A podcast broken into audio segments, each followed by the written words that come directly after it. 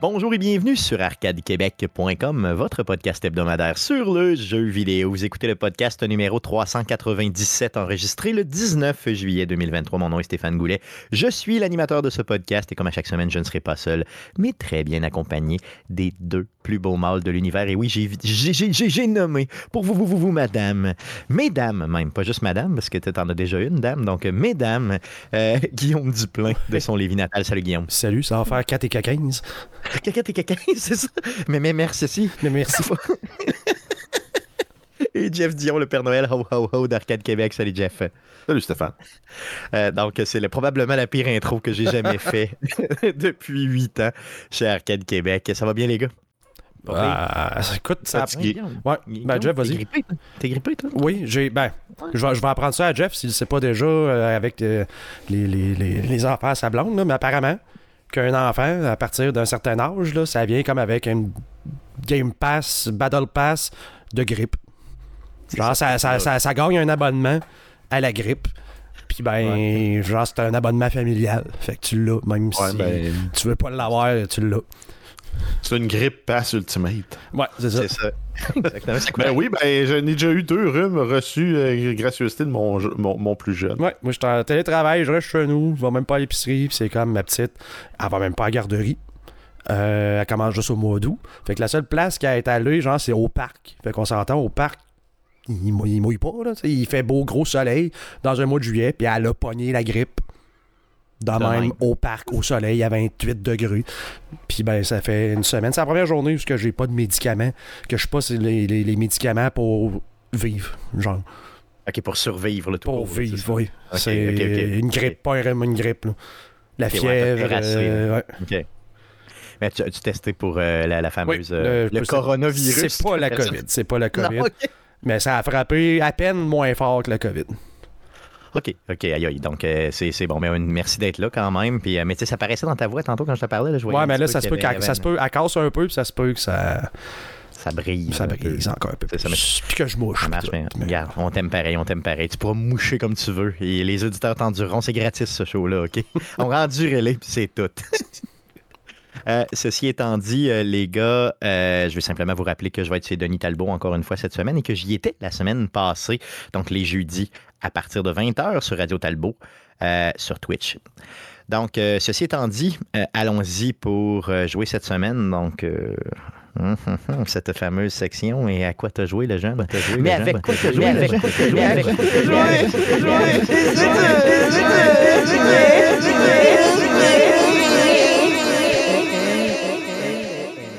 Donc, à quoi t'as joué cette semaine? Guillaume. Oui, ça te tout le temps. Et même de plus en plus, une poule qui jouit. C'est un peu ça, je pense. Ça se peut-tu, une poule qui jouit? T'as déjà entendu ça, toi, une poule qui jouit? Non, mais je l'imagine sonner comme toi. J'imagine comme ça. Merveilleux, je suis content. Dave the Diver, j'imagine que t'as continué ton périple. Oui, avec en fait les moments où ce que j'ai pu jouer puis que j'avais pas juste le goût de mourir, j'ai effectivement mis un peu de temps dans Dave the Diver qui continue à me surprendre. Donc j'en parle tout le temps, mais aussitôt qu'il y a un petit pas un petit temps mort, mais pratiquement il y a tout le temps quelque chose de nouveau qui vient se rajouter par-dessus que tu t'attendais pas. Donc, encore. Mais ces nouveautés-là, est-ce que c'est des updates ou c'est vraiment quelque chose qui est déjà... Non, c'est déjà prévu dans le jeu. Fait que, tu sais, le jeu, quand tu penses que... Encore, tu sais, que j'en parlais la semaine dernière, quand tu penses que t'as fait le tour, t'as tout le temps quelque chose qui se rajoute, puis c'est encore arrivé cette semaine. Donc, on m'a surpris. Je veux pas vendre le punch parce que c'est un jeu qui est relativement récent, mais excessivement surprenant, honnêtement, pour le prix. Tout le temps quelque chose de nouveau à faire et de frais, de rafraîchissant. OK. Qui va renouveler l'expérience de jeu puis qui change le gameplay un peu. Là, ouais, c'est ça? Puis qui va toucher un peu ce que tu fais, mais pas tout à fait. C'est pas juste le classique, là, tu sais, va chercher des choses secrètes, puis là, il y a un nouveau passage, va chercher les choses secrètes dans ce nouveau passage-là aussi. Là, comme, aussi on fait juste créer de la fausse... il y a ça, qui est comme la boucle principale. Le fil principal pour avancer les missions, avancer l'histoire, mais tout autour, ils viennent te délester les bouts qui deviennent redondants. C'est ça, okay. J'ai commencé à le jouer, j'ai peut-être 7-8 heures de jouer, puis c'est ce que je me rends compte, c'est à un moment donné, tu dis, ouais, ça commence à être redondant, il faut que j'aille chercher du poisson. Ben, il te donne un moyen d'aller moins chercher de poisson si tu veux.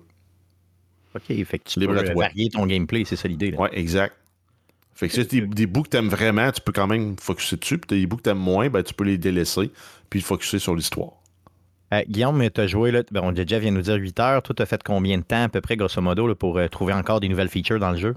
Ah, tu veux dire que depuis la semaine dernière, mettons, j'ai peut-être fait un 5 heures de plus.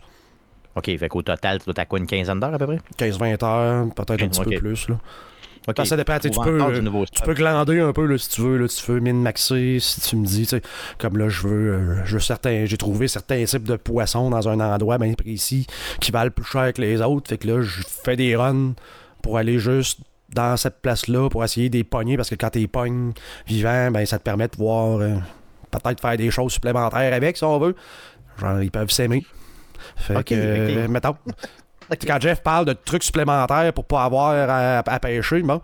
Fait que là, ben, ça me permet de me faire d'en avoir plus, puis des vendre, faire de l'argent, pour pouvoir faire de plus de poissons, faire de l'argent. Ben, plus de poules. Encore. Fait que je peux faire bien des sushis. OK, c'est cool, ça, c'est cool. Fait que t'as toute la dynamique de gestion de restaurant en plus de toute la dynamique de pêche et de gestion c'est ça, de ressources plus, globales. C'est une petite histoire qui se rajoute là-dedans. OK, merveilleux, merveilleux. Ça fait le tour de ce que tu as joué. Je veux dire, c'est le seul jeu que tu as joué cette semaine. Oui. OK. Jeff, d'autres choses à dire sur Dave the Diver avant d'y aller avec ce que tu as... Non, c'est le jeu indie de l'été, c'est sûr. Oh oui. Il va probablement être Game of the Year, ça me surprendrait même pas.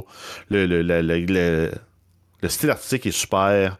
Les mécaniques de jeu sont le fun, ils restent tout le temps de surprendre, les animations sont vraiment bien faites.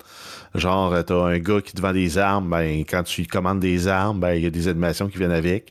Ils sont vraiment drôles, ils sont kitsch, mais ils sont drôles. Ils sont bien faites aussi. Donc, non, le jeu c'est au moins un bon gros Christophe Lambert. Ah oui, c'est vrai, un gros Christophe Lambert. OK, OK. Ouais. Un Christophe, mettons, tu sais, qui en a mangé du Big Mac, là, c'est ce qu'on comprend. Là. Ben un non, gros il Christophe. Il est cote, Christophe Lambert. Ah oui, excuse, OK. Il est cote, mais c'est un gros... OK, merveilleux, je comprends bien. Okay, c'est un colossal Christophe Lambert. OK, hey, j'ai tellement hâte que ça sorte sur console, sur Switch, là, pour être capable d'y jouer, parce que j'ai regardé, puis les machines que j'ai chez moi sont trop limites pour le rouler, malgré que c'est un indie game. T'avais une Steam Deck? J'avais une Steam Deck, effectivement. Donc, j'en avais une au passé. Non, mais je vais attendre qu'il sorte sur... de toute façon, avec le succès du jeu, on s'entend que c'est sûr que ça s'en vient minimalement sur Nintendo Switch, comme déjà annoncé. Il passerait à côté de quelque chose de gros là, s'il fallait tu oublies la Switch. Je pense que c'est vraiment un match parfait. Là. Oui, tout à fait. C'est ça. Puis en plus que tu peux y aller portatif entre Québec et Montréal, ça serait juste génial. Assez parlé de Dave the Diver. Jeff, t'as joué à d'autres choses?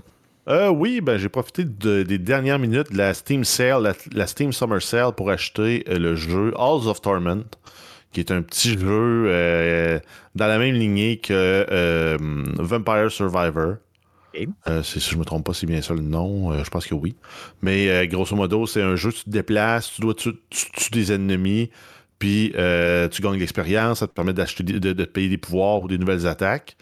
Ce jeu-là, c'est exactement comme ça aussi. Mais tu dis, on donne une twist Diablo aussi. Donc, c'est comme un roguelike. Donc, tu vas faire une mission dans un donjon, tu tues des ennemis dans une ambiance qui ressemble beaucoup à Diablo 1. Tu débloques des perks pendant ta run, tu débloques des équipements. Tu peux même aller déposer ces équipements-là dans un puits pour qu'ils t'es pairs pour ta run, mais ils deviennent disponibles après ça pour tes runs suivantes. Donc, tu peux partir déjà avec l'équipement pour être plus fort, puis avancer. Tu as comme des quêtes à faire. Tu peux choisir même tes personnages. Là, pour le moment, j'ai le chevalier et l'archère de débloquer. Mais c'est un petit jeu le fun. Hein. Puis une game, ben, si ça va bien, ça va te prendre maximum une demi-heure. Puis si ça va pas bien, ben, ça va te prendre 18 secondes. Ouais, c'est ça, tu peux te faire buter au début. Donc, ouais, exact, parce qu'à un moment donné, tu te retrouves avec des vagues et des vagues d'ennemis. Puis si tu n'as pas choisi les bons perks, ben, t'es pas capable ou tu as beaucoup de difficultés à les tuer. Fait que tu te fais rapidement prendre en souricière, puis tu te fais rotoculter, comme on dit en bon français. Donc, un jeu vraiment isométrique, un peu comme Vampire Survivor, mais avec, j'imagine, plus de profondeur, c'est ce que je comprends. Ben oui, mais en fait, non, ça, c'est pas tant. Vampire Survivor, c'était pas une vue isométrique, c'était juste une vue de dessus avec comme des stickers calés dessus. Non, c'est vraiment plus. Ça ressemble au visuel de Diablo 1. OK, c'est vraiment presque pareil. Là. OK. Good, super merveilleux. Puis ça a l'air d'être plein d'actions vraiment très cool avec. Puis je veux dire, puis au niveau des items que tu trouves et tout, j'imagine qu'il y a une variété de fous, là. Oui. Ben, à date, tu peux trouver toutes les pièces d'équipement habituelles, là, un casque, une chest piece, là, un plastron, des anneaux, des gants, des bottes, des armes. Puis avec tout ça, ça te donne des pouvoirs, mettons, plus de crit, plus de dommages de base, ce qui fait que ton personnage tu commences ta run, t'es déjà plus fort. Fait que... OK, good. Donc, rappelle tout le nom. Hein? C'est Halls of Torment. C'est un jeu qui est grosso modo 5 ou 6 pièces. OK, donc ça vaut vraiment la peine. Là. OK, puis tu peux jouer une coupe d'heure facile. Là, ça, exact. C'est sûr, là. Super. Puis j'imagine que tu as fait un petit peu de Factorio rapidement. Oui, ben j'ai presque complété la 3e itération de ma même base dans ma même partie. Puis là, j'étais rendu que je lançais une fusée à toutes les minutes si je voulais.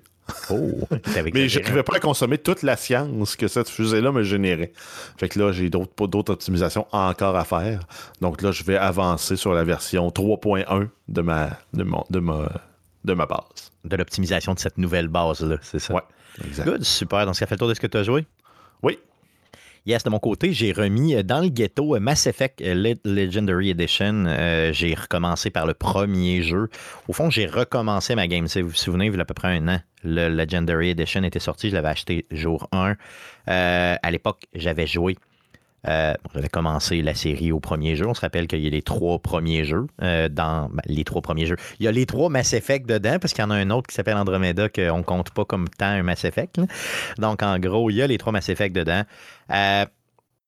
Pour vrai, le premier jeu, je suis jamais capable de vraiment l'apprécier. Je pense que si vous aviez joué au premier jeu, tu sais, de la version légendaire ou pas, là, et que vous aviez apprécié, retournez-y pas. Parce que très mal vieilli, pour vrai, même dans la version légendaire. Il y a des mécaniques, il y a des choses, les visages sont pas beaux comme je me souvenais, l'histoire est correcte, mais elle n'a pas de rythme. Tu sais, aujourd'hui, on est capable de mettre un rythme dans l'histoire, d'imposer un rythme. Je dis pas que c'est mauvais, là, mais je dis juste que si vous y aviez joué à l'époque, commencez donc au 2e sur l'édition légendaire, ça va être beaucoup plus le fun de votre côté.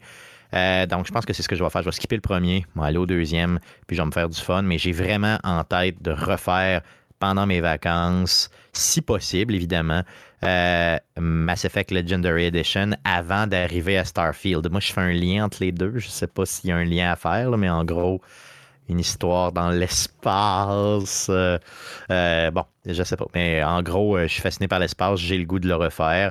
Et j'aime mieux faire ça que de refaire Last of Us encore une fois pour une énième fois. Là. Donc, j'aime aussi bien y aller avec Mass Effect. Mais encore une fois, le premier, au niveau des mécaniques de jeu, ça a mal vieilli. Puis un petit peu décevant. Donc, si vous aviez trippé sur ce jeu-là, gardez ça dans votre mémoire et ne vous relancez pas dans le premier jeu. C'est ce que je vous conseille de faire. C'est peut-être moi qui n'ai plus de patience, là, mais en gros, ça m'a déçu. Good, donc c'est ce qui met fin à la section jouer cette semaine. Allons-y pour les nouvelles concernant le jeu vidéo pour cette semaine. Mais que s'est-il passé cette semaine dans le merveilleux monde du jeu vidéo? Pour tout savoir, voici les nouvelles d'Arcade Québec. Alors, vas-y Jeff, pour les news! Oui, on commence avec plusieurs nouvelles qui concernent Microsoft, le sujet de l'heure, en fait, le sujet de l'été probablement. Donc, la première nouvelle, c'est l'acquisition d'Activision Blizzard. Donc, si on se rappelle bien, le 12 juillet dernier, la demande d'injonction pour suspendre la transaction qui avait été faite par la Federal Trade Commission, donc la fameuse FTC aux États-Unis, avait été rejetée. La commission avait jusqu'au 14 juillet pour faire appel de la décision. Le 13 juillet, ils ont déposé une demande et ça a été rejeté parce qu'ils n'ont pas fourni de matériel supplémentaire qui pouvait indiquer que, comme quoi les consommateurs allaient être lésés. Ça a clairement été démontré que ça allait être Sony qui allait être le plus lésé dans tout ça, mais pas le consommateur. Et le FTC est là pour protéger les consommateurs américains. Tout à fait. Ce qu'il faut comprendre quand tu fais appel d'une décision, c'est que tu demandes d'en appeler. Donc, tu fais une demande de permission d'en appeler. Mais pour ça, tu dois fournir du nouveau matériel pour que le juge dise « Ah, on n'avait pas fait le tour de la question. Ça serait pertinent de réentendre la cause. » Tout à fait. C'est clairement ça. Donc, en gros, ici, ils n'ont même pas accepté la demande d'appel, vous me suivez? Donc, c'est pour ça que ça s'est fait aussi rapidement que ça. t'avais pas de nouveau stock, tu nous déposes juste de l'ancien stock, bien, on l'a déjà étudié, ce stock-là, puis on dit non.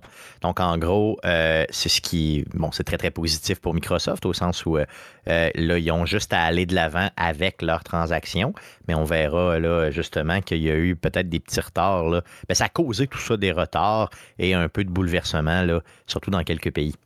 Ben, en fait, c'était déjà connu que c'était bloqué par la CMA du Royaume-Uni, donc grosso modo l'autorité de la concurrence des marchés. Puis c'était le volet que les chicotaient, c'était la partie cloud gaming. Ils vont se retrouver à peu près le seul fournisseur de jeux cloud, parce que Stadia a planté. Il reste GeForce Now, puis qui donc? Ben, Luna, en fait. Oui, Amazon Luna, mais ils n'ont pas grand-chose non plus. Apple, okay. Mais il n'y a pas grand-chose non plus. Donc, grosso modo, le CMA ont annoncé en fait qu'elle allait prolonger leur enquête sur l'accord jusqu'au 29 août, ce qui fait que ça reporte, si en fait Microsoft veut avoir une entente globale, il va falloir qu'ils travaillent une partie qui touche probablement au cloud gaming pour se conformer à ce qui est demandé par le Bureau de la concurrence du Royaume-Uni, ce qui fait que la transaction va se conclure 3 mois plus tard. Donc, au lieu d'être le 18 juillet, ça va aller autour du 18 octobre. Donc, il se laisse un 3 mois supplémentaire, finalement, pour négocier ça, finaliser le tout. Puis, ce qui est intéressant aussi, c'est qu'au Royaume-Uni, Microsoft a même, derrière la couverte, là, en arrière, là, ce que les sources disent, c'est qu'ils ont même pensé, je ne sais pas s'ils vont le faire ou pas, mais vendre la partie cloud gaming à des entreprises de télécommunications du pays, justement au Royaume-Uni, pour être capable de passer l'accord là-bas. Vous me suivez? Donc, en gros, si c'est ça qui est chicote, ben, ils vont délaisser ça juste pour ce pays-là, puis ça va passer mondialement, fait qu'ils vont être contents. Donc, en gros, c'est possible de le faire. Donc, on va en entendre encore parler pour les 3 prochains mois. Tu disais le sujet de l'été, je pense que ça va être le sujet de l'année, parce que c'est une énorme transaction de presque 70 milliards. Donc, c'est énorme. On a eu aussi des nouvelles concernant Call of Duty et la poursuite des services. Oui, ben en fait, c'était... Microsoft le clamait haut et fort. Il était prêt à faire des ententes là, avec tout le monde qui voulait avoir Call of Duty pour 10 ans. Donc, c'est confirmé. Ils ont signé un accord avec Sony pour maintenir le jeu sur la plateforme. Par contre, est-ce que le jeu va être à parité? Est-ce que ça va être on Xbox First pour le premier mois, comme ça a été pendant les 15 dernières années Sony First, PlayStation First? On ne le sait pas. Possiblement qu'ils vont garder les goodies pour ce qui est du marché Xbox. En même temps, le but, c'est le marché Xbox, ils l'ont déjà. Ils vont aller chercher de l'argent dans le marché Sony. Fait qu'ils vont peut-être même donner plus de goodies du côté Sony pour aller chercher plus d'argent. Je sais pas. Je sais pas comment ils vont réagir à ça, mais en tout cas, au moins, si vous avez une console, si vous avez une PlayStation, là, vous êtes bon pour 10 ans avec Call of Duty. Fait qu'arrêtez de chialer, là. Par contre, après 10 ans, ben, c'est sûr que ce sera pas... ça va être autre chose. Là. Il y aura une révision de tout ça. Mais est-ce que la franchise va encore perdurer 10 ans? J'imagine que oui. Le Call of Duty, c'est quand même rentable. Tu changes ça, puis The Duty Call. C'est ça. C'est comment qu'on disait ça la semaine passée? The Booty Call, c'est ça. C'est sûr qu'on est les premiers au monde à dire ça, c'est garanti. C'est yes. Sinon, il y a des changements, de gros changements au niveau de Xbox Game Live Gold Live, là, ça meurt tout ça. Oui, ben en fait, on trouvait que ça battait de l'aile. Là. On sait que tu avais le service d'abonnement de base qui permettait de jouer à tes jeux en ligne et aussi qui donnait 2 ou 3 jeux très poches à tous les mois. Ouais. Ben, ce service-là disparaît pour être remplacé par ce qu'ils vont appeler le Xbox Game Pass Core, qui va être la version entrée de gamme du jeu à partir du 14 de l'abonnement en fait, à partir du 14 septembre. Ça va permettre de jouer en multijoueur et ça va donner aussi accès à une sélection d'autour 25 jeux plus certaines offres là, exclusives pour les membres. Ça va coûter le même prix que Xbox Live Gold coûtait, donc $10 US par mois ou $60 US par année.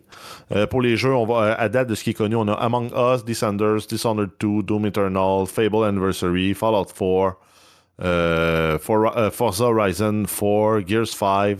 Donc, c'est quand même des gros titres de Microsoft qui sont disponibles. Puis, ça va se décliner aussi, je pense, en 3 ou 4 versions, qui est une version il y a une version intermédiaire qui te donne accès à tous les jeux de la Game Pass, mais pas le jeu multijoueur en ligne. tout à fait, c'est ça. Donc, ça te donne, ça te permet de juste jouer chez vous et tout ça. Donc, ils ont comme décliné leur offre en comme trois grandes. Exact. La Game Pass classique. Donc, celle qu'on connaît, là, qui te donne accès à, mettons, à tous les jeux de la Game Pass sur ta console, qui te donne accès aux services inclus dans Xbox Live Gold. Tu as une version en deçà de ça qui coupe les services Internet. Tu as une version en bas de ça qui, elle, coupe dans le catalogue pour te donner accès aux services Internet. Puis, au top, tu as la Ultimate, puis elle te donne accès à tout sur PC et console. Tout à fait. À la lumière de ça, est-ce que c'est des changements qui vous conviennent? Là, moi, j'ai continué à payer la Xbox Ultimate, là, fait que je m'entorche un brin. Mais est-ce que, de votre côté, c'est quelque chose qui vous touche ou au contraire, je sais que toi, de ton côté, Jeff, tu le payes plus, là, la Xbox? Non, je le laisse expirer. OK. Guillaume, toi, tu la payes encore. Est-ce que c'est quelque chose qui t'a touché ou ça se peut que je passe juste à la version PC. De base. Okay. De base. Donc, je vais voir, là, parce que sur console, je m'en sers putain. Là, fait que... Ouais, c'est ça. Puis même dans le pire des cas, tu pourrais aller chercher la Game Pass console sans le multijoueur. Ouais. À la limite. C'est ça, à la limite, c'est ça. Donc, en gros, fini. Donc, à partir du 1er septembre, il n'y aura plus de jeux moribonds donnés à 2-3 jeux moribonds donnés à tous les mois. C'est ça qui est mort. Puis, on a rebrandé tous les services en ligne sous le mot Game Pass. Donc, ce qui va être un peu moins. Si tu donnes accès à une voûte de 25 jeux en rotation, c'est pas le pire service d'abonnement qu'on connaît. Par contre, tu n'es plus propriétaire d'aucune licence. Fait. C'est ça l'idée. Xbox Live, tu étais propriétaire des licences de jeux, même si c'était des jeux poches qu'ils donnaient. Oui. La licence t'appartenait tant que ton abonnement Xbox Live était valide. Tout à fait. Et fait intéressant à souligner aussi, c'est que votre abonnement Xbox Live, vous aviez des jeux avec ça. Si vous continuez à payer le Core, à ce moment-là, vous allez toujours avoir accès à ces jeux-là aussi. Donc, ça, c'est intéressant.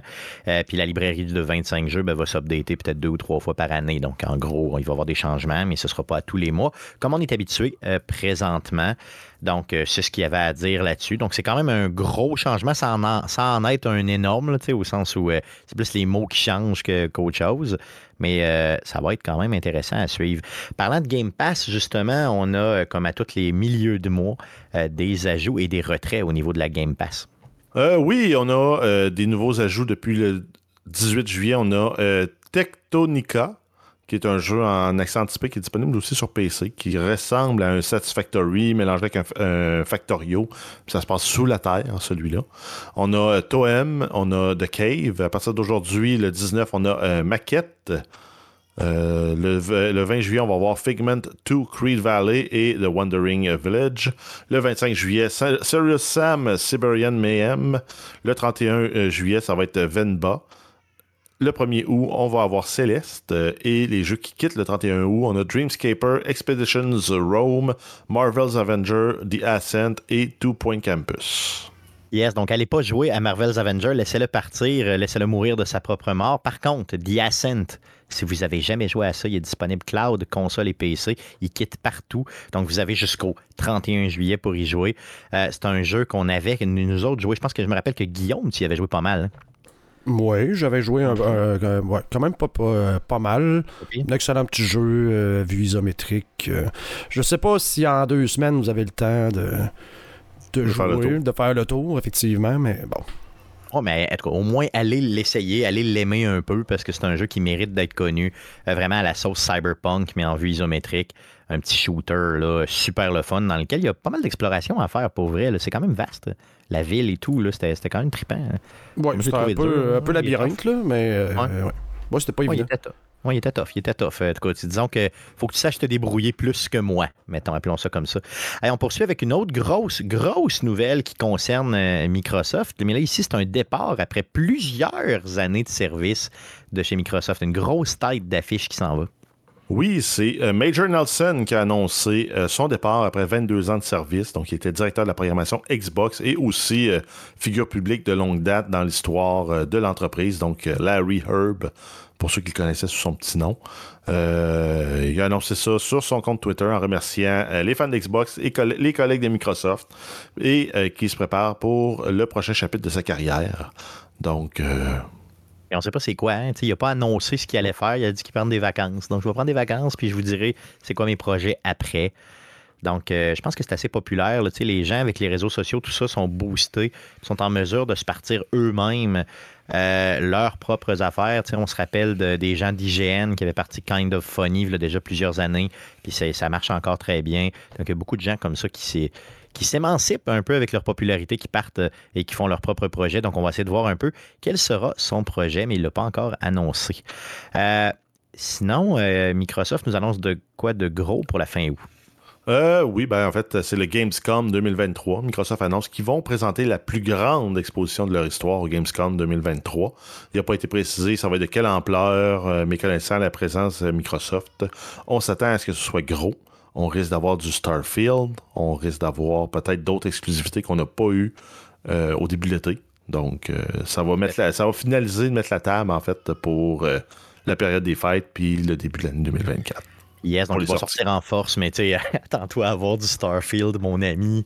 Dans le fond, on risque d'avoir la main d'un short en regardant ça. Donc, je ne sais pas exactement. Par contre, ils sont là à quelle date, là, tu sais, du 23 au 27, ils doivent être là au début en ouverture, j'imagine. Là. C'est pas mal tout le temps ça quand on a des grosses conférences. Et leur présence sur... leur présence sur place va être énorme aussi. Donc, j'ai très hâte de voir ce qu'ils vont nous dire là-dessus. Mais je suis pas mal sûr que, comme tu l'as dit tantôt, ça va être Starfield à côté. Donc, on vient de parler de Microsoft. Allons-y pour Sony, on a plusieurs nouvelles aussi concernant Sony cette semaine. Oui, là, on a plusieurs jeux qui quittent la voûte du service d'abonnement PS Plus Extra et Premium le 15 août du côté de Sony. Donc, on a 8-Bit Armies, Borderlands 3, Carmageddon, Max Damage, The Crew 2, DCL The Game, Grip, Nidhogg, Yakuza 0, Yakuza Kiwami et Yakuza Kiwami 2. Yes, donc des gros jeux qui quittent, et ce qui ne fait pas l'affaire de tout le monde d'ailleurs. J'ai vu beaucoup de réactions de gens qui n'aiment pas que des jeux partent de chez... c'est ce que je me dis. C'est ça, d'un autre côté. Mais tu sais, Borderlands 3, pour vrai, tu n'aimes pas le perdre là, quand tu l'avais, parce que tu peux avoir investi pas mal de temps là-dedans. Sinon, on a des nouvelles concernant des changements qui ont été apportés au jeu de Last of Us Part 1 sur PC qui est sorti dernièrement. Oui, on a eu la mise à jour de la version 1.1.1 mise en ligne le 18 juillet. Ça comporte des corrections visuelles, l'amélioration de l'expérience utilisateur, des corrections spécifiques à certaines plateformes et bien plus. Parmi les plus gros changements, on a la correction de plantage du jeu au redémarrage d'une save game en mode permadeath speedrun après une mort. Ça peut être vraiment chien. Et non, mais imagine que si tu es en permadeath puis tu meurs à cause d'un plantage ou autre, imagine comment ça peut être dégueulasse.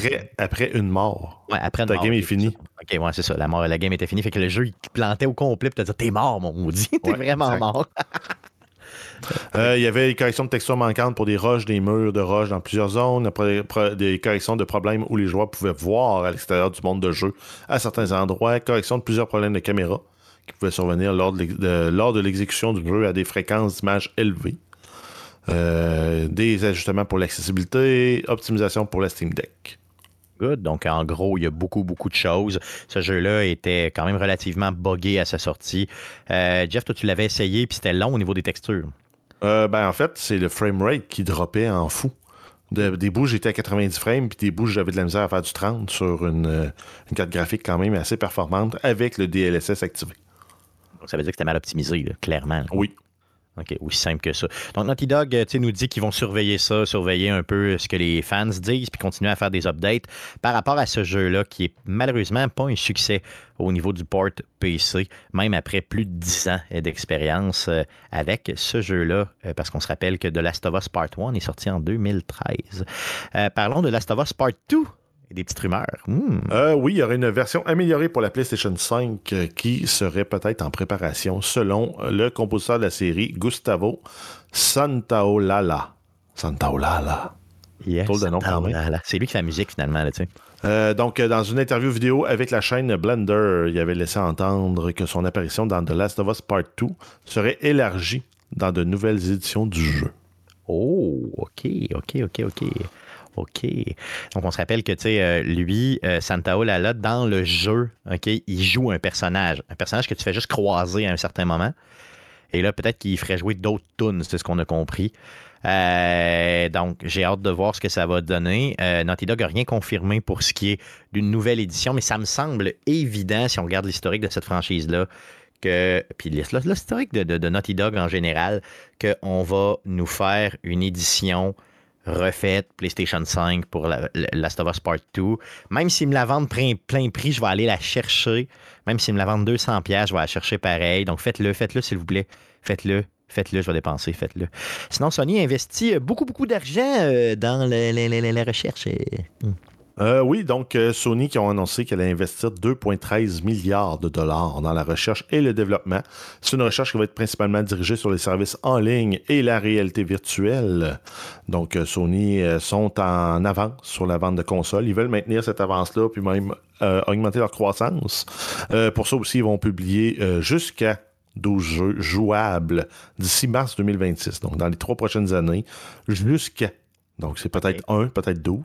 Ouais, jeux jouables, donc c'est les jeux first party qu'on appelle, là, donc qui sont publiés par Sony directement. Et pour l'exercice qui se termine en mars 2026, PlayStation va allouer 60% de son budget de développement de jeux aux jeux en ligne. Donc ils veulent aller jouer dans le cours de Microsoft, parce que Microsoft, c'est une des grosses forces. C'est l'environnement, l'écosystème en ligne, tout ça backé par le cloud d'Amazon avec Azure.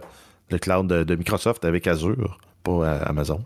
Ça me fait peur un peu, ça, honnêtement, parce que PlayStation vend beaucoup, fait beaucoup de jeux avec des histoires plus linéaires et tout ça, ce que moi j'adore. Donc j'espère qu'ils vont garder quand même un bon pourcentage de leur développement. Là, 40%, c'est bien.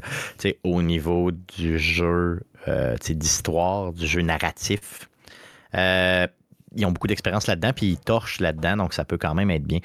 Sinon, il y a eu une confirmation de la nouvelle manette pour la PlayStation 5, celle qui est dirigée vers les personnes vivant une situation de handicap.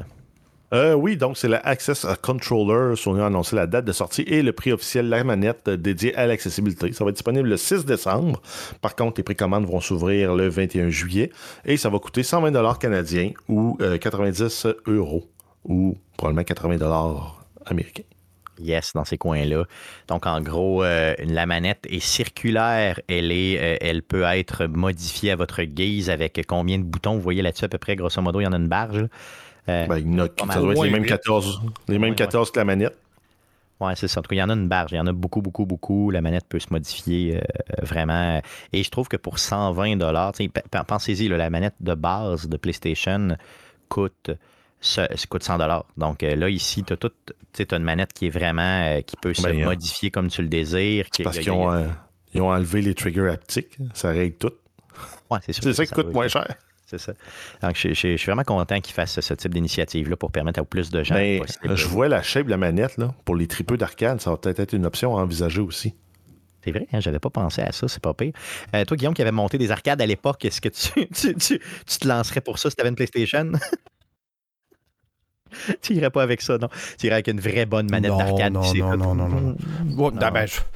Être un tripeux de jeu d'heure, je suis pas sûr que c'est une bonne idée d'avoir... faudrait qu'un expert vienne nous parler et qu'il nous dise est-ce qu'avoir un joystick, là, on parle d'un pad. Je sais qu'il y a des gens qui jouent à des jeux de combat avec un pad classique d'arcade, avec donc la manette et les boutons pour les doigts sur un board, là, dans le fond.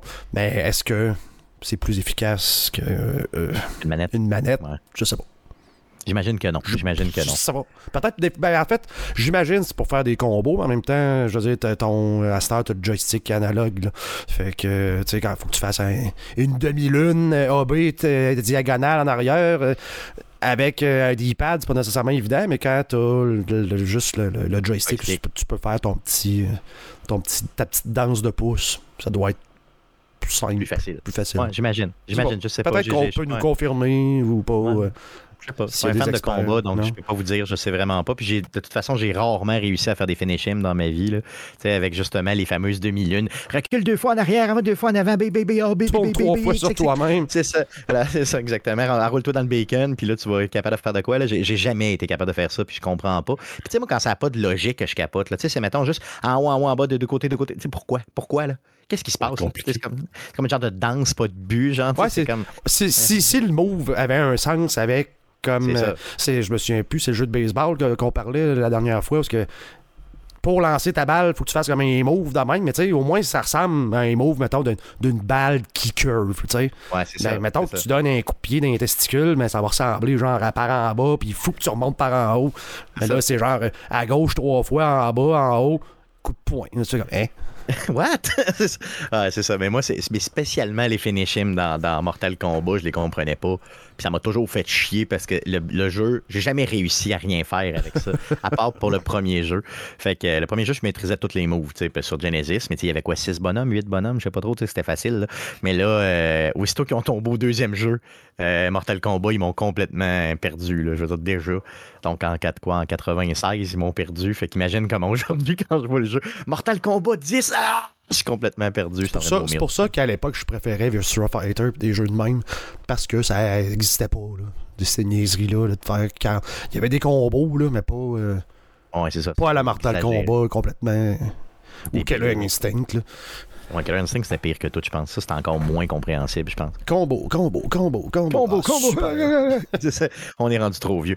Yes, donc, lâchons Sony, allons-y pour l'Union européenne. Donc, l'Union européenne qui a passé une loi quand même relativement intéressante qui va toucher le monde du gaming en portatif.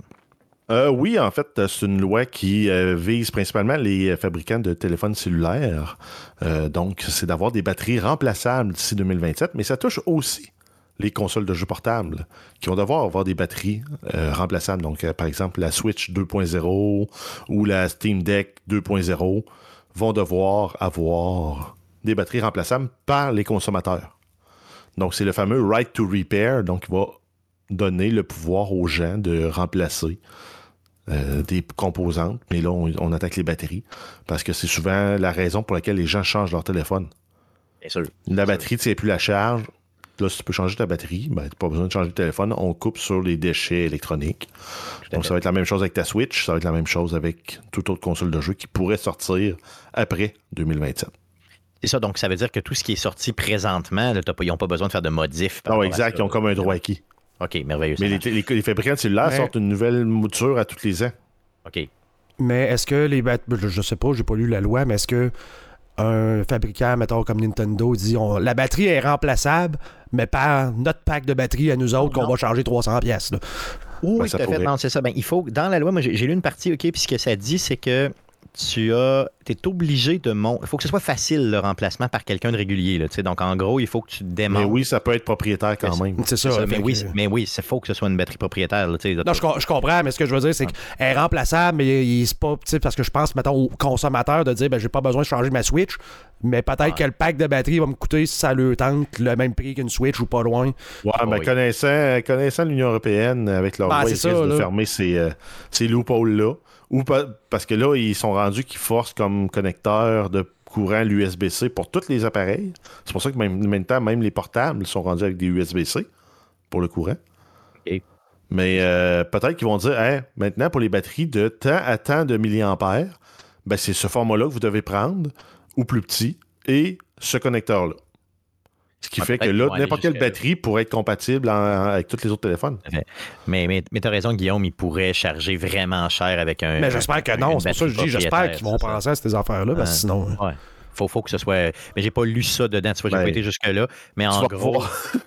Tu vas avoir une belle batterie acide-plomb au lieu d'avoir une belle batterie au lithium dans ta Switch. Mais tu sais, en gros, ce qui est intéressant, c'est qu'il faut qu'ils ont l'obligation même de fournir les explications...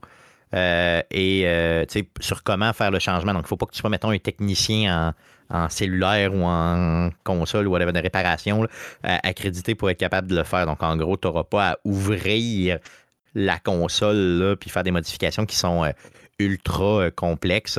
Il faut que ce soit simple aussi. Genre, tu n'as pas le droit d'être Apple. En Europe, c'est un peu ça. Peut-être qu'ils vont sortir complètement. Oui, mais... Les Samsung sont pareils aussi. Là. Tu prends un téléphone Samsung, c'est pas ouvrable. Là. Ouais, maintenant, c'est ça. Oui, tout à fait, là, c'est vrai. Puis d'ailleurs, en passant, quand moi, à l'époque, là, quand mon téléphone cellulaire, il buggait, je me souviens dans les premiers téléphones que j'ai eu, j'enlevais la batterie, je la remettais, puis ça marchait tout le temps. T'sais. Aujourd'hui, t'es fourré raide, là, s'il marche pas, il faut que tu fasses quoi, là, j'ai aucune idée. Là. L'autre jour, ce que j'ai fait, j'ai pogné, il y a le petit bouton reset, là, le petit bouton reset qui est tombé dans le couloir. Ben, là, j'ai pogné un trombone, puis j'ai essayé de jouer dans le bouton reset, de manière décollée. J'ai fisté le reset avec un trombone. C'est le téléphone du bureau, hein, fait que je peux faire ce que je veux avec. C'est quand même pas pire, donc j'espère que mon boss n'écoute pas. Donc, ceci étant dit, on pourra suivre le tout d'ici 2027 pour vous. Donc, on va voir les nouvelles consoles qui vont s'aligner sur cette obligation-là. Donc, ça risque d'avoir des répercussions partout dans le monde, évidemment. Prochaine nouvelle, une nouvelle qui est raide pas mal. Là. J'ai trouvé que c'était assez raide. Ben, c'est Deadlaic Entertainment, qui ont le studio devant le succès retentissant du dernier Lord of the Rings, Gollum, annule un nouveau jeu dans l'univers de Lord of the Rings qui est en développement. Ils ont même annoncé qu'ils se retirent du développement de jeux vidéo et le studio va se convertir à publier les jeux de d'autres studios.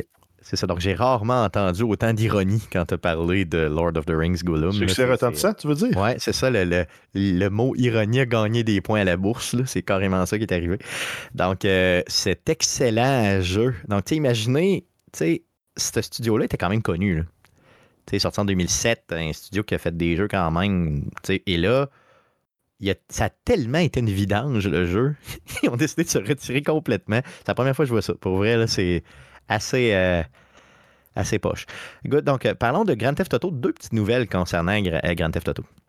Oui, la première touche à un vieux Grand Theft Auto. Donc, Grand Theft Auto San Andreas, si on se souvient bien, ça se passe sur la côte ouest américaine, dans une ville qui pourrait ressembler à San Diego ou à San Francisco ou dans ces coins-là. Et dans ce jeu-là, il y a des chaînes de fast-food qui sont des parodies de vraies chaînes de fast-food. Donc, on a Clock and Bell, qui est une parodie de Kentucky Fried Chicken et de Taco Bell, et Burger Shot, qui est une parodie de Burger King. Donc, il y a quelqu'un qui s'est dit, hey, dans le cadre du Comic-Con de San Diego, on va ouvrir des faux restaurants qui vont avoir ces noms-là. Mais eux, ils n'avaient pas demandé l'autorisation préalable de Take-Two Interactive, la compagnie, pas le jeu, pour avoir le droit d'utiliser ces marques-là. Donc, eux se sont empressés, quand ils ont su ça, d'envoyer un fameux cease and desist, donc une mise en demande, qui leur demandait de ne pas ouvrir les restaurants sous peine de poursuite devant les tribunaux. Et ce qu'il faut savoir, c'est que ces promoteurs-là, l'année passée, lors du Comic-Con, ont fait le tout. T'sais, ils l'avaient fait. Là. Ils avaient rebrandé des restos qu'ils avaient déjà sur place avec des menus, puis tout le pareil comme dans le jeu. Et là, ça avait pogné pas mal. Fait que cette année, ils voulaient le refaire lors du Comic-Con. Puis bon, là, ils ont été bloqués par Take-Two qui est très, très sauvage, hein, au niveau de ses propriétés intellectuelles. T'sais. Puis c'est de là la joke, justement, de Take-Two, la compagnie et non le jeu. Oui, parce que c'est tellement contraire à ce que le jeu est à la base. Là. Ça aurait pu juste faire une pub, là, comment? T'embarques dans le show, puis tu dis, puis on va faire tirer des affaires, puis tout. Mais tu sais, à la base, Grand Theft Auto, c'est comme on sac du monde, on fait ce qu'on veut. Là, fait... Mais on s'entend un peu, le promoteur n'a pas été wise, n'a pas demandé l'autorisation. Take-Two aurait été wise de la refuser. N'aurait pas été wise de la refuser, mais le promoteur aurait été wise de la demander. Juste, ça aurait été plus élégant, peut-être, effectivement, là, clairement. On veut faire ça. Voulez-vous embarquer avec nous autres? On pourrait faire tirer des shark cards pour ramener le monde dans GTA 5, mettons. C'est vrai, ça aurait été pas pire. Donc, c'est sûr que ça avait été fait du bon sens. Peut-être qu'il y aurait... Ou des bazookas en plus. C'est ça, des affaires de même, ça aurait été quand même cool. Mais je suis d'accord avec toi, Guillaume, il aurait pu embarquer dans cette fameuse joke-là. Sinon, Grand Theft Auto 6, on se rappelle qu'il y avait une grosse fuite l'année passée. Donc, on a des suites de l'enquête en lien avec cette fuite. En fait, c'est pas juste l'enquête, c'est même des poursuites qui avaient été déposées contre l'instigateur de cette fuite-là, donc qui avait réussi à mettre la main sur les données qu'ils avaient diffusées. Donc, c'est Arian Curtage, un jeune de 18 ans, qui a piraté et rendu disponibles les données. Il a aussi piraté Uber et Revolut en causant près de 3 millions de dollars de dommages à Uber. Lors de son procès, il y a un psychiatre qui l'a évalué à la demande de la cour, pour savoir si il pouvait subir son procès. Et non, il est inapte à subir son procès, donc il va comparer devant un juge pour répondre de ses actes. Par contre, ça ne sera pas jugé devant le jury et pourrait être impliqué, pourrait être condamné à différentes choses, mais adapté à sa condition mentale et à sa capacité de comprendre le geste qu'il a posé. tout à fait. Donc, donc on voit que c'est quelqu'un qui justement a besoin d'aide plus qu'autre chose. Donc, c'est ce que le système va faire avec lui. Je sais comment ça marche au Québec, au Canada, pour ce qui est des gens qui, justement, sont dans cette condition-là. Par contre, dans les autres législations, j'ai aucune idée de ce qu'ils font avec. Donc, je vais quand même suivre ça. Ils lancent dans un volcan. C'est ça, peut-être, ce qu'ils font, tu ne le sais pas.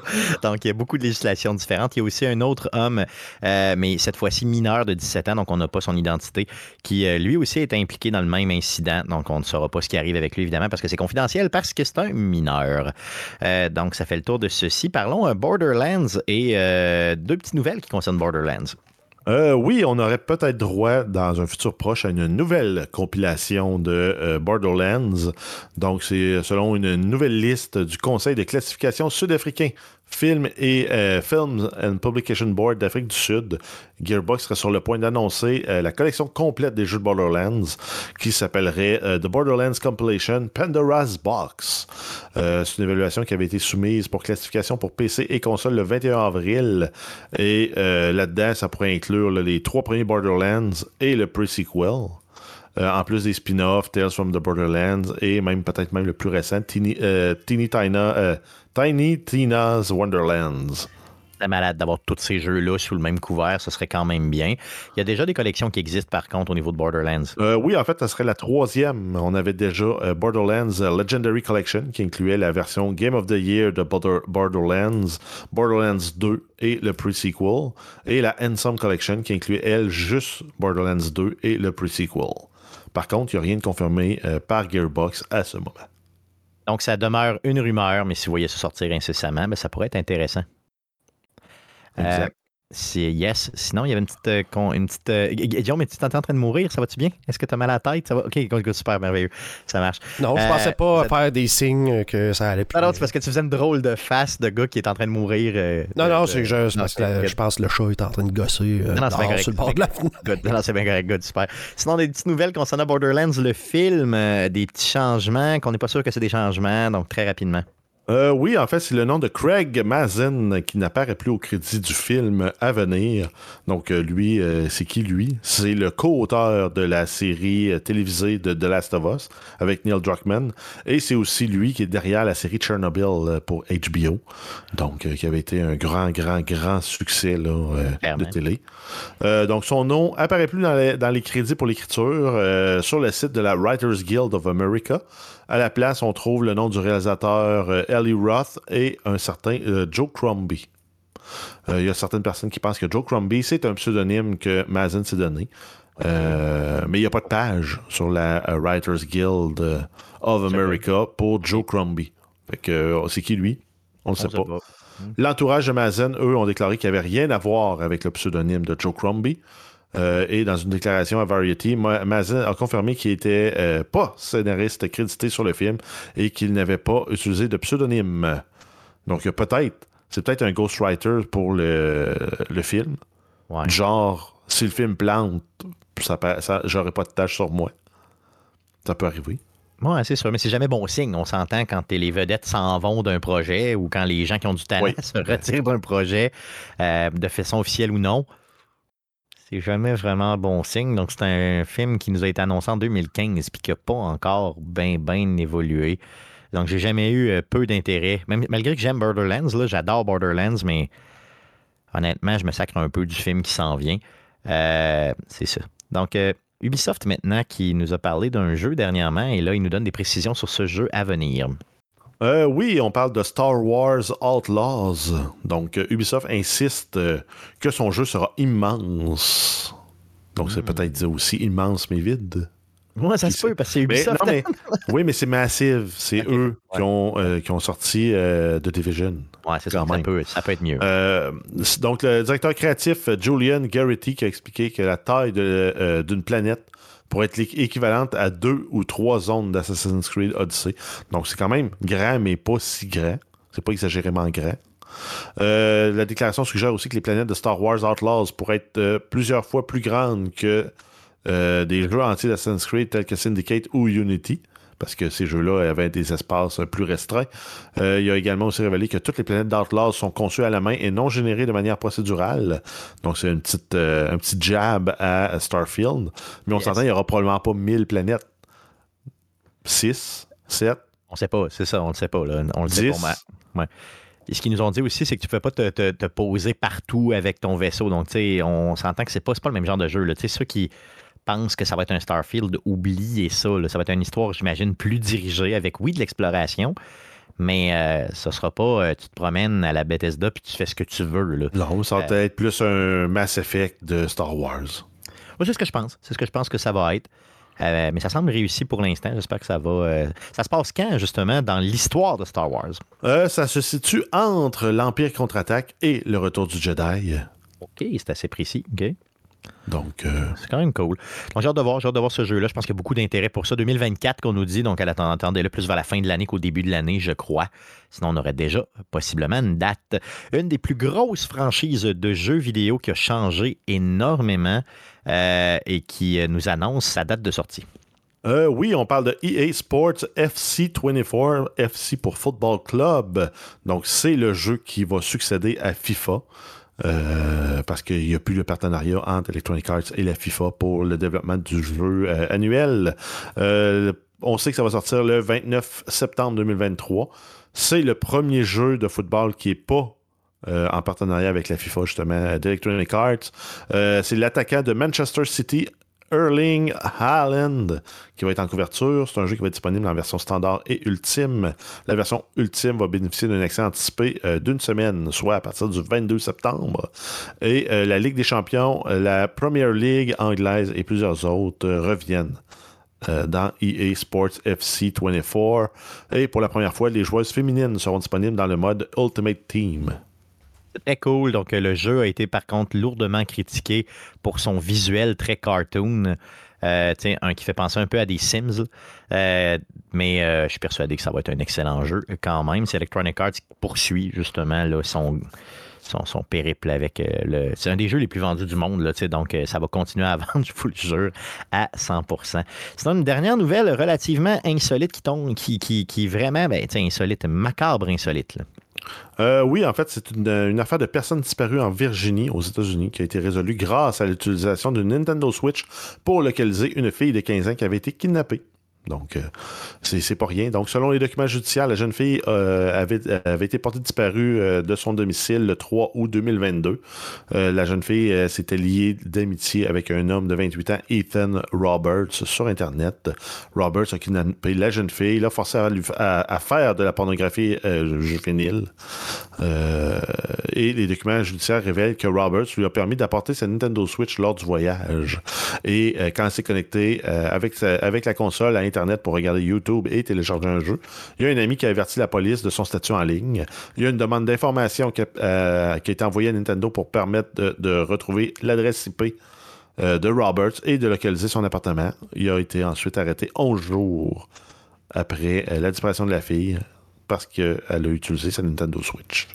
Il a ensuite été inculpé de plusieurs chefs d'accusation, dont pornographie juvénile, transport d'une mineure avec l'intention de se livrer à une activité sexuelle criminelle. Et il a plaidé coupable et condamné à 30 ans de prison fédérale en Virginie. Une belle vidange. Une méchante vidange. Donc, une marde. Une marde. Comme quoi, des fois, l'utilisation de données personnelles n'est pas toujours une mauvaise chose. Tout à fait. Quand t'as rien à te reprocher dans la vie, t'as pas que la police veut te checker des fois si quelqu'un fait quelque chose de mal. C'est pas tout le temps... C'est pas tout le temps grave. C'est pas tout le temps, c'est ça là. Tout à fait, c'est ça. Donc, c'est le FBI qui a mené cette enquête-là. 11 jours, ça peut être long, là, mais ça dépend de combien... L'histoire dit pas... Quand est-ce que le IP, quand est-ce qu'elle a utilisé sa console versus le moment où ça a été dénoncé versus le moment où Nintendo a répondu et tout. Il y a dû avoir des délais, mais j'espère qu'ils ont été très courts. Donc, quel vidange! Donc, ça fait le tour des nouvelles concernant le jeu vidéo pour cette semaine, les gars. J'ai un petit sujet, mais je crois fort intéressant pour vous cette semaine. J'aime, vous le savez, regarder soit des sondages ou des études qui concernent le jeu vidéo. Encore une fois, cette semaine, j'en ai une autre pour vous autres. Une étude qui concerne les gamers au Canada. Donc, en gros, c'est une étude qui nous vient de Bonus Finder, qui nous a envoyé ça directement sur notre courriel, OK, dans lequel on regarde les meilleures villes canadiennes pour être un gamer. Donc, en gros, si tu es intéressé par le monde geek en général, ça peut être board game et jeux vidéo. Ils ont pris des indicateurs et ils ont été en mesure de nous donner les meilleures villes. Et dans ces villes-là, il y a une ville québécoise. Je ne vous la nomme pas parce que vous la connaissez sûrement. Ça commence par M, puis il y a une équipe de hockey là-bas. Mais en gros, on va regarder ensemble. Je pensais qu'elle allait dire son vrai nom. Montréal est une femme. Montréal est une femme, évidemment. Ça va de soi. Donc, en gros, des petites statistiques avant de vous parler un peu de la méthode pour choisir les villes. OK? Il y a eu au Canada... Oh, ben, je veux dire, en 2021, là, si tu prends... Tout ce qui a rapport avec le jeu vidéo, là, il y a le jeu en général, okay, il y a 5,5 milliards d'argent qui a été dépensé au Canada. Si on parle de board game, jeux vidéo, microtransactions et tout, c'est énormément d'argent. Okay? Et il y a 61% de la population qui joue au jeu vidéo, OK? Donc, oui, 61%. Je vois Guillaume qui s'exclame. Fait que tu veux dire que... Les 39% des gens qui nous jugent sont en minorité. Ils mangent de la merde. Et je parle ici spécifiquement à une personne sur un réseau de rencontres. Pour les intimes qui écoutent le podcast depuis longtemps, t'as été victime d'une attaque personnelle. Alors, reculons au début d'Arcade Québec. Quoi, la première année d'Arcade Québec? La première année et demie? Oui, je ne sais pas très longtemps. Raconte-nous ton histoire. Ah non, mais écoute, je l'avais déjà raconté, là, mais c'est que dans le fond, sur des sites de rencontres, justement, là, j'avais dit... Puis je me cachais pas, tu sais. C'est pas quelque chose que je voulais cacher à personne. Que je faisais partie d'un podcast là-dessus, puis on m'avait répondu genre « No, sorry, no couch potato » en anglais. Paf! Bloqué, là, c'est comme, oh, d'accord. No couch potato. Ouais, c'est ça. Donc, tous les 60%, 61% des gens qui jouent à des jeux, sachez que vous êtes tous des vidanges. Tout à fait. Donc, dans ma description des sites de rencontres, j'écris justement Arcade Québec. J'écris Denis Talbot. J'écris les références directement comme ça. T'sais, je fais de la radio, voici les choses, je suis intéressé par le jeu vidéo, je l'écris, je le dis dedans, là, OK, c'est clair, à 100%, OK? Et là, la championne, elle arrive, puis elle dit comme... Elle commence à m'insulter à cause du jeu vidéo, c'est comme « what the fuck? » Je comprenais rien. En tout cas, ça m'a fait rire, puis heureusement, c'est de moins en moins de gens. Je pense que c'est moins pire aujourd'hui que ça l'était il y a 6-7 ans, Guillaume. Mais il y a quand même des individus louches comme ça qui pensent ça. Et qui font partie d'une minorité, je vous le rappelle. Donc, c'est un peu pour ça que j'ai choisi le sujet de la semaine aujourd'hui. C'est un peu pour me venger. Good. Donc, je vous parle un peu de la méthodologie. Donc, comment on a choisi justement ces villes-là. Donc, on y va avec la rapidité d'Internet. Donc, la vitesse de téléchargement moyenne au niveau de la ville. On y va aussi avec le nombre de conventions de jeux, autant board game que jeux vidéo, qu'il y a dans la ville en 2023. Donc, on y va aussi avec le site de TripAdvisor concernant les centres de jeux et ou de divertissement disponibles dans la ville. Donc, exemple, les bars de gaming, les centres de divertissement en général sont nommés, sont comptabilisés là-dedans. Le nombre d'entreprises de développement de jeux aussi disponibles dans la ville. On a le nombre d'emplois dans chacune des villes aussi en lien avec le nombre d'offres d'emploi, en lien avec le jeu vidéo et ou le développement de jeu en général. Et toutes ces données-là, justement, ont été classifiées et on est en mesure d'en faire, justement, une moyenne et de donner une cote. Donc, en gros, sans surprise, hein, la ville qui a gagné, évidemment, c'est Toronto. Donc, on a un score presque parfait au niveau de Toronto. Donc, il y a 43 studios de développement de jeux. Il y a des conventions de fous à Toronto. Il y a 74 centres de jeux et de divertissement dans la ville. Donc, c'est énorme, OK? La deuxième ville étant Montréal. Donc, Montréal étant, bien sûr, reconnue pour le jeu vidéo. Ah, OK, parce que c'est une femme. Puis oui, parce que Montréal est une femme, évidemment, tout à fait. Donc, il y a ça aussi qui a donné des points, j'imagine. Okay? Donc, on nous dit aussi que, par contre, il y a un petit quelque chose, c'est que le débit d'Internet... C'est Montréal, fait qu'on perd 2 points, de même. C'est à peu près ça. Non, mais le débit... Tu sais, ils ont tout dans le tapis, mais le débit d'Internet moyen est tellement bas que l'Internet est tellement mal développé que c'est ce qui leur a enlevé le plus de points. C'est ce qui est écrit au niveau de l'étude. C'est un peu louche, mais quand même. Et la troisième ville, c'est Edmonton, qui se classe en 3e position avec 21 studios de développement et 40 centres de jeux sur place. Donc, ça en fait une place vraiment cool pour être un gamer. Et à contrario, donc la pire ville se trouve en Ontario. Donc, nous, en tant que Québécois, on aime toujours un peu taper sur les Ontariens. Donc, allons-y, faisons-le. Donc, la ville de Simcoe, donc S-I-M-C-O-E, qui est la dernière avec, justement, sur 10, là, la cote, c'est 2,96. Donc, l'Internet est de la merde, il n'y a rien sur place, tout est de la merde. Fait qu'en gros, c'est une grosse ville. Là, c'est pas une... OK, c'est ça, j'allais dire, il doit y avoir un minimum, là, parce que, tu sais, c'est... Je veux dire, non, c'est ça, c'est dans les... Non, c'est ça. Tu peux pas prendre une ville, là, dans un village, dans les trous au Québec, où ce que l'Internet ne rend pas, puis c'est comme... Sinon, ça serait lac des Aigles, là, dans le Bas-Saint-Laurent, je te le garantis, parce qu'Internet pogne juste pas. Non, en gros, c'est les villes populeuses, là, donc il y avait un minimum au niveau de la population là, à respecter. Donc, en gros, c'est... N'attache quoi, 0.2? Parce qu'à 0.21, il y a personne qui joue aux jeux vidéo tout court. Non, en gros, c'est ça. Donc, c'est ce que j'avais pour vous, mais vous comprenez que je voulais vraiment pas vous parler de ça. Tout ce que je voulais, c'est défoncer la personne qui m'a insulté sur Internet. Good. Donc, c'est après ça, tu vas dire que t'es pas rancunier. Non, pas en tout, zéro pin-bar. Donc, allons-y pour à surveiller cette semaine. Qu'est-ce qu'on surveille, Jeff, dans le merveilleux monde du jeu vidéo cette semaine? Oui, on commence avec le fameux Comic-Con de San Diego. Donc, ça a lieu du 20 au 23 juillet. Donc, si je me trompe pas, même c'est le Comic-Con des Comic-Con. Oui, c'est le premier de la gang. Yes. Ensuite, on a la sortie de Pikmin 4 sur la Switch le 21 juillet, Gunsmith Simulator sur PC le 19 juillet, Remnant 2, donc la suite de Remnant from the Ashes, si je ne me trompe pas, oui, le 25 juillet. On a Ratchet & Clank Rift Apart sur PC le 26 juillet, c'était sorti sur PlayStation 5 le 11 juin 2021. On a la saison 1 de Diablo qui commence le 20 juillet et qui va durer environ 3 mois. Et on termine avec les jeux gratuits du Epic Game Store. On a jusqu'au 20 juillet Train Valley 2 et du 20 au 27 juillet Murder by Numbers et The Elder Scrolls Online.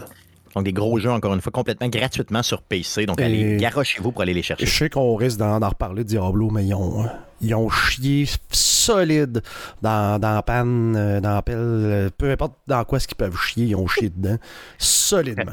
Dis-nous-le. On en parle la semaine prochaine. On va en parler la semaine prochaine. C'est pour ça. C'est pour ça que mettons que je te disais que j'attends la saison 1, voir ce qu'ils vont faire avec le jeu. Ben, ils ont déçu, genre, tout le monde. En diminuant le tu sais, ils rendent le jeu plus difficile, ils corrigent des bugs qui. Bon, on ne savait pas que c'est des bugs qui font que les builds étaient trop forts. Fait que là, tout le monde devient moins fort, le jeu devient plus tough, puis il améliore rien de ce qui marchait pas, de ce que le monde n'aimait pas, de dire ben je suis pas capable de jouer à un Necromancer parce que les minions sont poches, puis ils courent n'importe où, ben ils ont réglé.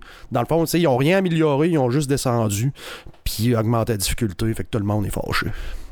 Donc, regardez, la semaine prochaine, justement, c'est ce qu'on va faire, OK? Pour, en guise de podcast numéro 398, on va lâcher une nouvelle, OK? On va y aller véritablement avec un show dédié à la première saison de Diablo 4, puis au jeu en général, là, tu sais, dans le fond, spécial Diablo 4 / première saison, appréciation de quelques semaines et tout. Donc, on va être Jean-Baptiste, Guillaume et moi pour faire ce show-là. On le fait, bien sûr, live sur twitch.tv/arcadeqc. On l'enregistre mercredi le 26 juillet. Puis après quoi, on vous dépose ça sur les différentes plateformes de podcasting du monde entier. Donc, pas de nouvelles la semaine prochaine, seulement Diablo. On va se laisser aller. Guillaume, tu pourras justement nous reparler des raisons de ça, de nous donner ton appréciation en général, puis on va avoir eu le temps un petit peu de jouer au niveau pendant la fin de semaine, au niveau de la saison 1. Puis ça va nous laisser le temps d'écouter, parce que vendredi, il y a un live show spécial d'urgence de l'équipe de Blizzard pour venir nous expliquer ce qui se passe. Donc, good, okay, une journée après le lancement de la saison, ce qui est un peu space, mais dans le fond... je pense qu'ils sentent la soupe chaude. Plus que chaude, c'est ça l'idée. Good, donc ça, c'est ce que ça va être pour le show de la semaine prochaine, ça va être ça, puis après coup, on vous parlera de la suite des choses, parce que évidemment, au mois d'août, on va avoir des meilleurs moments d'Arcade Québec, on va avoir aussi des sujets, donc on va alterner entre un show régulier ou un show alternatif, là, avec des sujets variés et des meilleurs moments pour vous revenir en force à la fin du mois d'août et ou au début septembre, simplement. Good, donc c'est ce qui met fin à l'émission de cette semaine.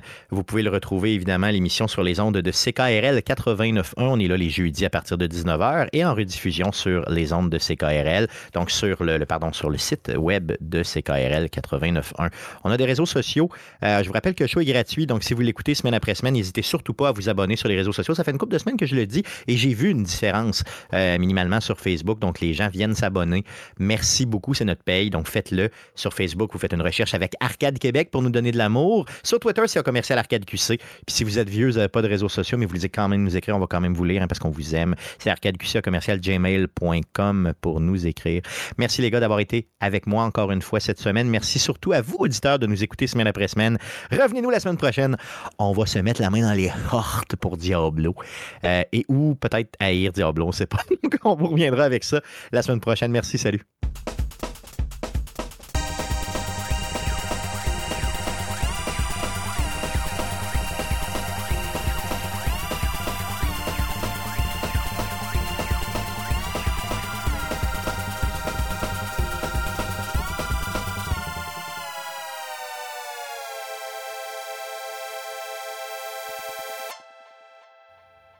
C'était pas pire. Puis t'as bien mis, j'aimais ça que tu l'amènes de même parce que t'as mis la table sur la semaine prochaine à savoir. C'était volontaire un peu. J'ai essayé de faire une passe à la palette, je sais pas si t'allais la prendre. Ah non, c'est bien, c'est super bien. Non, c'est ça qu'il faut faire. C'est bon. C'est bon, j'aime ça. Puis le live stream, tu vas-tu l'écouter? Ah, c'est sûr, j'écoute ça. Je l'écoute parce que, tu sais, dans le fond, j'écoute tout le temps du monde sur Twitch qui écoute ces affaires-là. Anyway. OK, c'est bon. Super. Ça, c'est un secret professionnel. C'est pour ça que je suis capable de parler des trois quarts des jeux. C'est que je vois d'autres mondes y jouer pendant que j'ai pas le temps. C'est ça. Mais tu sais, t'es un esti de couch potato de calice. C'est ça l'idée. C'est ça. Ben, je te dirais que depuis une couple d'années, je suis devenu un dad. Dad's life. Mais tu sais, c'est parce que je suis persuadé. Je vais pas revenir là-dessus, mais je suis persuadé que ces gens-là qui pensent ça des gamers écoutent plus de télé câblée et ou de Netflix que nous autres on game d'une semaine. T'sais. De un, oui. C'est probablement du monde. De un, c'est du monde qui ont sûrement eu des mauvaises expériences dans leur vie avec d'autres gens qui n'avaient pas une vie équilibrée nécessairement. Puis des fois c'est de la projection de monde qui ont ces genres de problèmes-là. Puis... Ouais, parce que moi, pour moi... Rue, là, qui a les cheveux noirs, là, puis qui, mettons, il pète une crise parce qu'il est en crise de je sais pas quoi, je me dis pas toutes les personnes avec les cheveux noirs sont fous. Tu comprends? Tu sais, tu rencontres un gamer une fois dans ta vie, là, puis ce gamer-là, il a joué... Tu sais, Jeff, là, je veux dire, je m'excuse d'exposer ta vie personnelle, mais t'en as déjà eu des problèmes avec une fille qui gamait, là. Mm-hmm. Je me souviens très bien de ça. Mm-hmm. Tu sais, puis ça a contribué à mettre fin à ta relation, on s'entend là-dessus, là? Oui. Est-ce que tu t'es dit après... Ça n'a pas aidé, en tout cas. Est-ce que tu t'es dit après, « Ah, moi, là, c'est toutes des hosties de chiennes, ceux qui gagnent, puis je me tiens loin de ça. » Le monde les humains ont la mauvaise tendance à faire des règles de trois qui se peuvent pas. Mm. Tu sais, de dire, justement, t'as un cas avec un... T'es un imbécile quand t'es comme ça. C'est ça que ben oui. Oui, c'est malheureux, mais oui. Mm. Tu sais, c'est une des choses que je vais retenir le plus de mon père, c'est d'avoir une vie équilibrée. Ça veut dire trop de peu importe quoi, c'est pas bon. C'est pour ça un peu raide de dire que c'est des imbéciles. C'est ton expérience à toi vaut plus cher que n'importe quelle expérience que quelqu'un d'autre va te partager, c'est sûr. Là. Parce que toi, t'as vécu, t'as un biais cognitif qui est installé, mais t'es pas un imbécile, t'es un être humain faillible. Mais c'est un autre mot pour dire imbécile. Non, ça, un imbécile, c'est une perte totale. Quelqu'un qui est faillible, c'est quelqu'un qui peut aussi travailler. Le jour où il s'en rend compte, peut travailler pour s'améliorer. Mais il faut qu'il s'en rende compte. Il faut qu'il fasse l'effort de s'en rendre compte. Oui, mais tu peux pas y rendre compte toi-même. Il faut que lui-même s'en rende compte et que lui-même fasse le travail. Puis si ce fille-là, toi, t'es probablement plus heureux sans ce fille-là. Cette fille-là est probablement plus heureuse sans toi. Ça a juste été de l'écrémage. Non, tout à fait. Je comprends. Basé sur des préjugés. Je veux qu'elle s'écrème. C'est pas ça l'idée. C'est juste que ça m'est arrivé. J'ai pensé au final, le problème, c'est même pas les jeux vidéo. C'est à te juger sans te connaître. C'est qu'il y a certains trucs dans la vie qui ont des connotations négatives, peu importe. C'est ce que. En fait, c'est un peu le rôle d'Arcade Québec, c'est d'enlever les tabous, de dire, tu sais, t'es pas obligé d'avoir une vie totalement déséquilibrée parce que tu joues à des jeux vidéo. Mais tu sais, ça m'est arrivé à l'époque que je jouais au poker. J'étais avec des. Tu sais, mets-toi dans le contexte. Je suis au bar à Lausanne, dehors, ou dans le temps où il y avait des gens de petites terrasses avec des feux en avant. J'étais là, avec mes amis, en train de prendre une bière un vendredi soir. Puis il y a une fille dans la gang qui parle parce que genre, je pense que je me fais poser une question là-dessus. Puis genre, ah, oh, c'est ça, t'es un joueur compulsif. J'étais avec ma bière, assis avec eux autres autour d'un feu à prendre, tu sais, à faire du social. C'est comme, c'est parce que si j'étais un joueur compulsif, je serais pas ici, là. Je serais resté parce que je venais de finir un tournoi en affaire de même. Puis j'ai lâché ça pour m'en venir ici, vous parler à vous autres, mais parce que c'est du poker, c'est négatif. Du gambling, c'est négatif. Donc, c'est mal. Le jeu vidéo, c'est un peu ça. C'est un peu de connotation négative. Donc, si quelqu'un aime ça beaucoup, tu vas dire, c'est quoi la distinction entre une passion et une obsession? Exactement, c'est ça, à la limite. Là. Puis, ben c'est quoi la différence entre une passion? Puis, si tu collectionnes beaucoup les teintes, puis que tu viens, tu sais, Stéphane, on va faire de quoi? Non, j'ai une nouvelle vente de teintes, il faut que j'aille, t'as l'affaire. Okay. Tu vas dire, ah ben, Stéphane est passionné. Tu diras pas, Stéphane, c'était un obsédé, parce qu'un obsédé, c'est négatif. Un time, il collectionne les times, c'est un passionné. Non, t'es un obsédé. Tu peux être un obsédé d'entraînement parce que tu ne penses qu'à ça, puis tu fais chier les autres parce que les autres s'entraînent pas. Puis, non, puis, hey, on va-tu aller manger une poutine? Non, c'est ça, hein? Tu penses que tu me trouves grosse, hein? Je veux juste qu'on aille manger à quelque part. Ouais, du fun, mais tu sais, c'est ça. Parce que les gens ont tendance à être déséquilibrés, peu importe ce qu'ils font dans la vie. Puis de projeter ça, c'est les autres qui, eux, ont une vie normale, puis qui sont capables de gérer tout, puis de dire, ben, à soir, j'ai un peu de temps, je vais gamer, ma petite vient me voir, je fais comme, non, donne-moi la manette, je suis en train de jouer, va voir ta mère, tu sais. T'es capable d'être, tu sais, gère ta vie comme il faut, là. Tout à fait. Mais tu sais, ça me fait quand même relativement... Ça m'a fait rire plus que ça m'a frustré. Là. Je comprends tantôt, là, j'ai voulu le monter en aiguille un peu. C'est une bonne façon d'enlever quelqu'un de ta vie, là, en partant, là. Non, mais j'étais content. Je veux dire, j'étais content. Dire, savoir, comme, après trois phrases, elle s'est enlevée elle-même. J'étais comme... Mais le problème, c'est même pas le jeu vidéo. C'est que c'est une personne... C'est une mauvaise personne. Qui juge avant de connaître les individus, puis qui il va vivre dans ses préjugés, puis il va finir par se monter une chambre à écho, s'entourer de gens comme elle est, puis elle va vivre heureuse. Puis tu ne pourras rien enlever de tout ça, puis ça va être correct. Puis tu ne recroiseras jamais de ta vie. Toi, ça me fait plaisir, ça me dérange pas en tête, c'est ça. Mais en tout cas, ça m'a fait rire un peu, puis ça m'a donné de quoi chialer là, pendant la semaine. C'est correct, c'est ça. Fait que c'était bien le fun. Good, donc allons-y, coupons le live, on va se lancer pour du montage, puis peut-être que je vais aller gamer à Brent pendant des heures, me coucherai. Non, on va courir un demi-marathon, c'est vrai. Oui, c'est vrai, ben oui, je vais masturber fort. Good, on va faire ça, fait que on va se lancer comme ça. Excuse, courir un marathon, tu disais, ok, c'est pareil. Ça va être juste d'affaires. Salut. Pareil. C'est ça, c'est caliste.